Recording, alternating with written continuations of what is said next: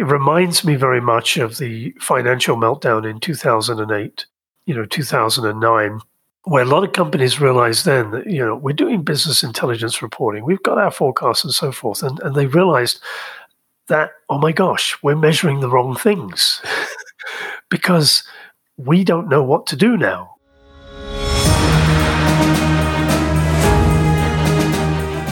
Welcome to Limitless BI.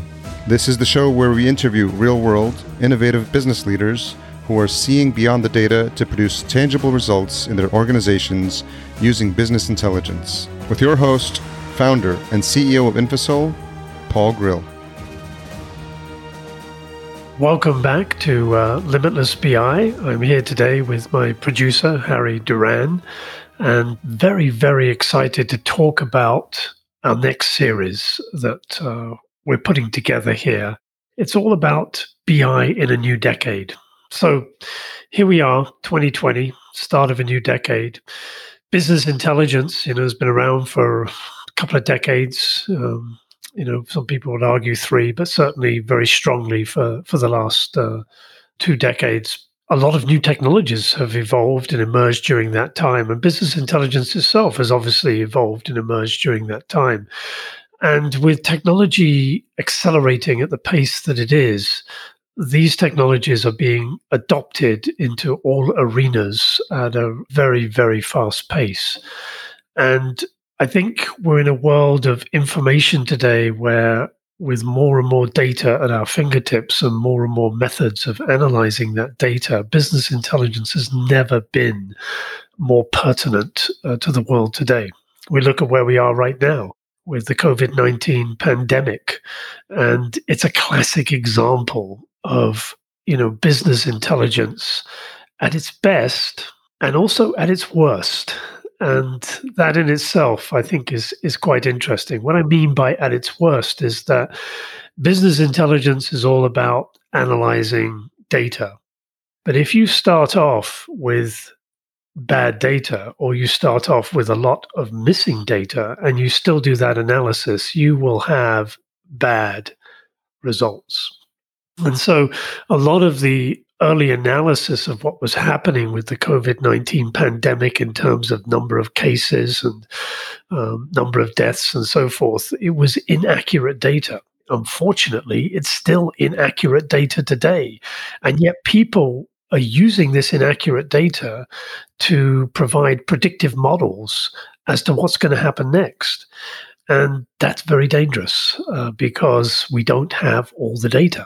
And so it's not a good situation. At the same time, business intelligence, as I said, can really help us in this situation. I've been talking and working with different CIOs and uh, different people in the business intelligence space who have been in the healthcare organizations. They're putting together COVID 19 dashboards to track the distribution of PPE equipment to really help run uh, the hospitals much more efficiently. They've had to pivot uh, in many different ways, and business intelligence is really helping them to do this.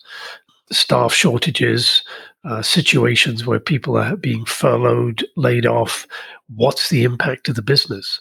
And not only is it important in terms of real time operational situations as we're seeing now, but obviously we've got a huge global economic recovery in front of us.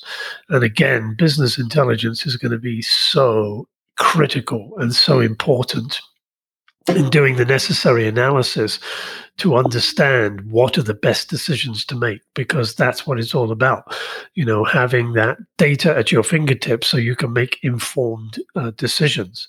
So i find this incredible you know that here we are at the beginning of a new decade and look what we've got. We've got this put right on our plates you know in front of us. But you know, going back to the series, and I conceived the series before the COVID 19 pandemic, but I did start to line up, you know, speakers during the pandemic. And and so, you know, again, I, I looked at what people are doing and uh, and understand, you know, uh, directions. And I realized that the questions I possibly would have asked them back in January will be quite different to the questions I will ask them now. Can you talk a little bit about what you saw yourself as a business owner having to struggle with some of these very decisions that some of your peers are and, and were working through? Just to provide some context for the listener in terms of what, what was going through your mind as all this was unfolding. Right. Well, we were in the fortunate position of being a virtual company to start with. So we didn't have the disruption that a lot of companies had at the beginning of the pandemic, where they had to send people home and have them work from home. And what we witnessed was we saw a lot of our customers struggling with, oh my gosh, we don't have enough bandwidth for all our people to work from home, and we don't have the equipment and we don't have the setup. And people are struggling because they don't have the space, you know, to have, you know, private space to work from and, uh, and so forth. And so we avoided, you know, to a great degree, all of that disruption we did see a kind of a pause where we saw a lot of companies because of furloughs, layoffs, because of frozen budgets, because of frozen travel and everything else, actually stop some of the projects because they didn't know how they could continue at that point in time. So projects were put on hold. At the same time, we saw companies struggling with key individuals no longer being available. So I can't tell you the number of calls we got where we said, Hey, can you help us get our systems back up again? Because the person who does it has been furloughed and is no longer there, or the person is off sick. Wow. And so we got a lot of that kind of, you know, support type work coming in to to help companies, um, you know, through this. And it it also was a wake up call for other companies because they realized that they were only one deep, and they also realized that suddenly they were inundated with requests for different business intelligence information that was, you know, oh my gosh, uh, we don't have this. We're going to have to quickly put this together and so forth. I was talking to um, a company up in the Seattle area only a week ago. And the BI manager there told me that he's never been as so busy in his life. He said the entire organization, and they are they deal with public utilities. He said the entire organization has woken up to the need for business intelligence. Everyone wants reports right now. Everybody wants information so they can make key decisions and so forth. And I thought that was a great example of just, yes, the importance and significance of it. Our own consultants and our own business, you know, has, has run relatively smoothly. I'm happy to say we're busy and all of our consultants are used to working uh, remotely, and you know we've we've continued uh, very much you know in uh, in that vein. At the same time, we you know we do a lot of in-person work and of course that stopped. We have conferences and um, you know we we you know visit clients and so forth and of course all of that has stopped as well. And so we've found ourselves you know using every single you know web meeting software under the sun from zoom to gotomeeting you know to teams to skype to everything to you know just stay in touch and you know try and make it as in person as possible across the internet. Paul, can you talk a little bit about how the type of reporting changes in times of crisis? Because I imagine the metrics that CEOs and reporting managers were looking at in February and early March were much different than where they were focusing their attention once the pandemic hit. Absolutely. To be honest, all regular type of forecasting business intelligence went out the window.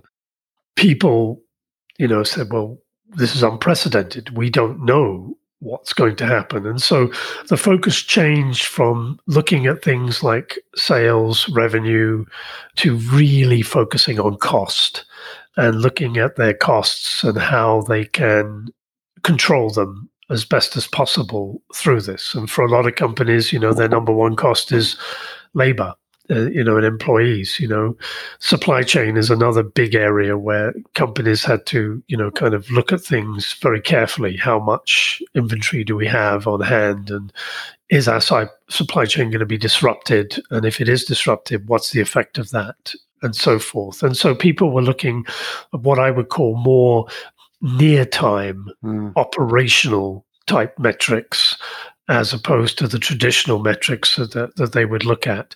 Now, you know, they will pivot again as the recovery gets into full swing to start looking again yeah. at the impact of what's happened and how they're going to, you know, rebuild. And unfortunately, of course, some of them it's um, it's not going to happen. Some have already declared mm. bankruptcy, mm. and some have made it clear they won't open their doors again. So it's um, it, it's difficult. It reminds me very much of the financial meltdown in 2008, mm-hmm. you know, 2009, where a lot of companies realized then that you know we're doing business intelligence reporting, we've got our forecasts and so forth, and and they realized that oh my gosh, we're measuring the wrong things mm.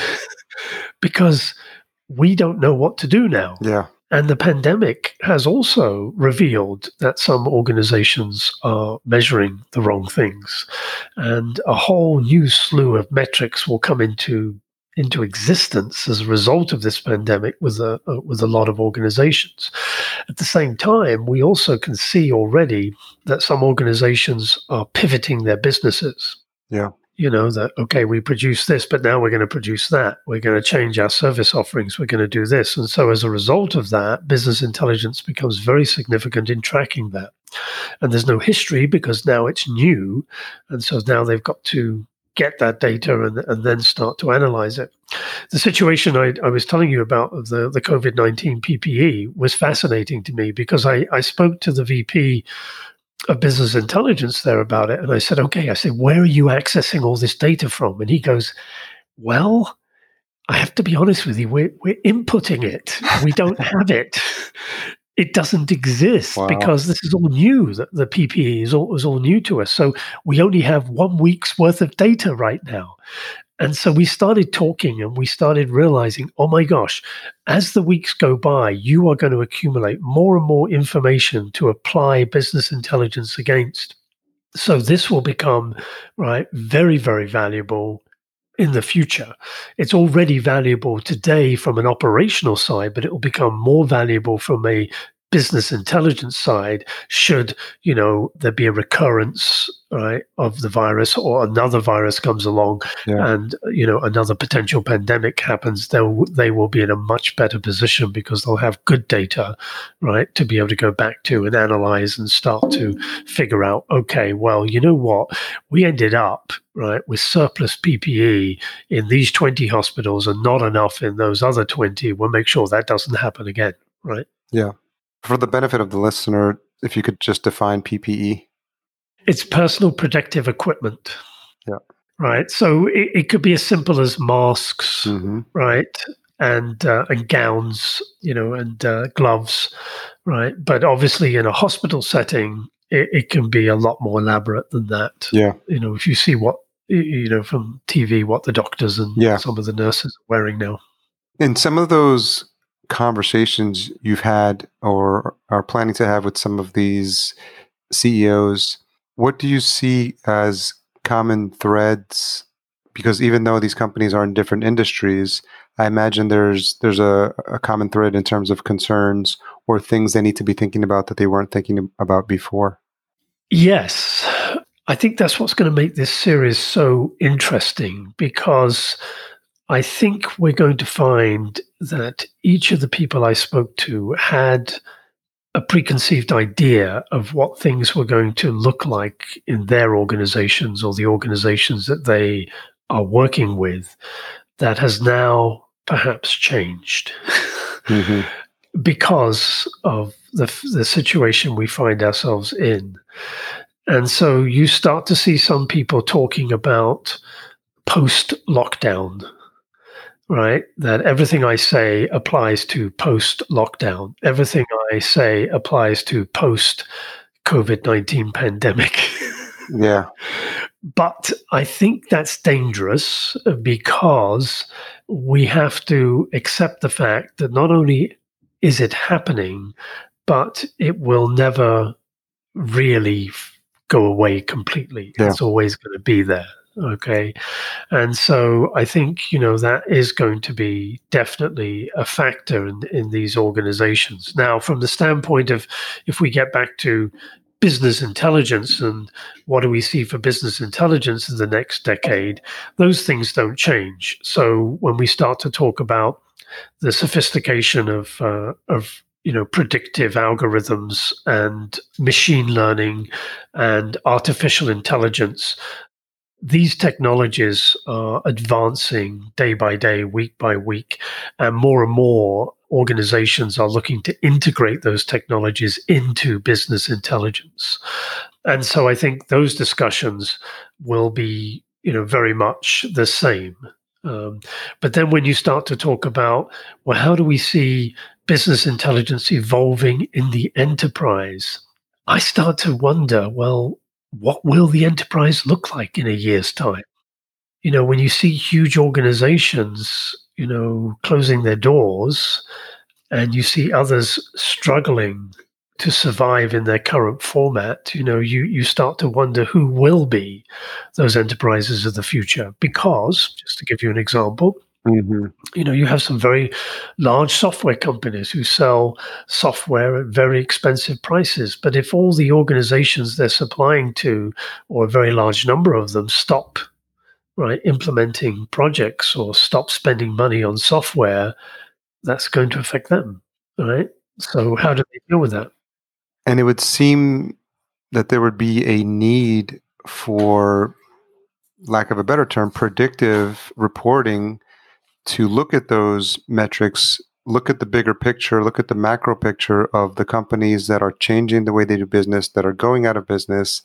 How does a company like Twitter, who has decided that employees can now work from home indefinitely, Salesforce has decided until the end of 2020 as well. So these little things have ripple effects, not only for the companies, but in how companies think about what needs or what, what they'll have to keep an eye on you know i think of infrastructure and buildings and and they may be having less office space. And so these are these change the things that companies are, are going to be looking at or, or should be looking at down the line.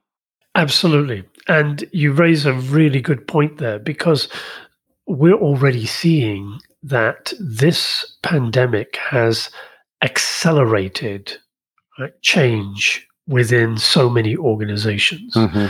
You know my my younger son's company about 90 people always worked from the office. They do software development and, and support there. Felt it was really important for everybody to be in the same location together exchange information and so forth.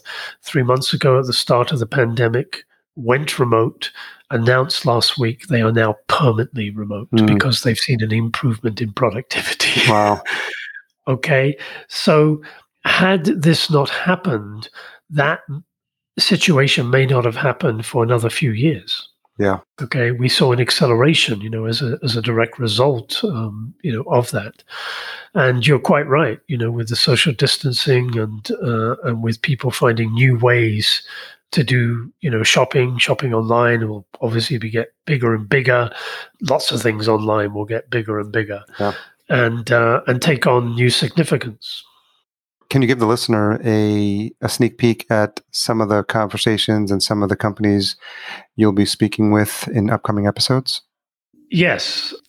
Basically, I've brought together people from all over the world, which I thought was kind of interesting because they will have a different, you know, perspective uh, as a result of that. So one of the people who I will be interviewing is Kate Wright, who is the vice president and global head of augmented business intelligence for SAP, one of the largest software companies in the world. And they have launched some very interesting initiatives into the world of business intelligence, as well as obviously other software areas. And so it'll be very interesting to see what her vision is from SAP's perspective, because if you look at SAP as a company, they do the majority of their business with the Fortune 500, Fortune 1000 companies. So this is, you know, a company looking at the the biggest organizations in the world in terms of what you know they're going to be providing. I'm also talking with Jefferson Lynch, uh, who's the managing director of a company called Red Olive, uh, based in London in the UK. And um, Jefferson has a very, very interesting background with a particular specialty around predictive and predictive modeling he loves data. He loves right to do predictions on data and so forth. And his company serves a lot of very interesting clients, you know, in the UK and has done some very interesting projects. And again, he's using all aspects of business intelligence to do that with. So I think it'll be very interesting to see his perspective on the ground in that direction. I'm also going to be interviewing uh, Donald McCormick, again from the UK. And um, Donald is a, is a fascinating character. He calls himself a BI entrepreneur today. Um, and he has been behind many successful BI companies over the years. And he used to be the CTO, the chief technical officer for Business Objects, that acquired for um, by SAP. And so you know what I love about Donald is here's a man who has you know two to three decades of BI um, you know, exposure and experience from all levels. He's a technologist at heart. He knows and loves and breathes the technology, but also, you know, he's an entrepreneur too, and he can see, you know, different directions as to where things are going, what's happening out there. So I think he will bring a very interesting perspective. And then we're going to switch over to Dubai, um, and the United Arab Emirates. Um, and I'll be interviewing Anjem Sadak, who is the CEO and founder of a company called Intellytics. Intellytics is, is a fascinating company that is kind of specialized around data visualization in BI. And they've worked with some extremely large organizations, you know, from people like Yum Brands to the Ministry of Health for the United Arab Emirates to IHC, who is very much in the news today, the International Humanitarian uh, City you know, where a lot of refugee aid relief and all sorts of relief is uh, is shipped out of, and so forth. And he has revolutionized these organizations by providing them with visual business intelligence solutions. So again, I'm I'm very intrigued to see his perspective on where things uh, he sees things moving over the next decade. And then, you know, back to the United States, I'm going to be talking to um, Heather Hill, who is, um, you know, a BI manager for uh, a large nationwide uh, container company. And uh, Heather will bring a really interesting perspective as, as you know, on the ground in a company. This is what we're doing. This is how we've dealt with the situations. And one of the big things that companies are faced with right now is whether to move all their data and applications into the cloud. And her organization is doing that right now. And so I think she'll bring a very interesting perspective since she has a very strong business intelligence background as to how, you know, BI in the cloud is looking and how she sees it looking into the future as well. And then my my final guest is um, Harvey Smith, who is the uh, vice president of technology for Holman Strategic Ventures. And Holman Strategic Ventures is, is a fascinating company. It's it's a startup that was put together by the Holman Group a few years ago to basically, you know, what I call is the dream job, right? Get a bunch of really great specialists together and ask them to dream up solutions, dream up applications, you know, for the future around the automotive industry and some of the things they've created have been fascinating. And in their case, you know, they have data scientists on staff. Um, they are creating applications with embedded analytics, uh, which again, a lot of people are predicting will be the future. That rather than have a separate analytic solution, it will be completely embedded in every application. So I think you know Harvey will bring an interesting perspective. And he's a mixed breed in the sense that he uh, he's based in New Jersey, but he's a Brit originally, like me. So um, so as I said, it's it's it's uh, it's a good lineup, and I'm very very excited to be um, uh, to be interviewing uh, all of these fantastic people and uh, getting their perspective on where BI is heading in the next decade. Sounds like you have an incredible, diverse, and varied lineup of guests coming up with what I'm sure are going to be varied perspectives on how the the pandemic has, has affected their businesses and, and what they see going forward. So I think it's going to make for some really interesting conversations. Couldn't agree more. So for the listener, you'll find uh, the episodes as they're available on limitlessbi.com, or you can subscribe to Limitless BI on your favorite podcast player. And uh, stay tuned for the first episode in this series to be coming uh, to you soon. Thanks for your time, Paul. Thanks for listening to this episode of Limitless BI. To read the full show notes, including any links mentioned during this conversation, head on over to limitlessbi.com. There you'll find all the different ways to subscribe to the show and resources that will help you and your business become more limitless. Tune in next episode for another conversation with a business leader who is using business intelligence to innovate in their company.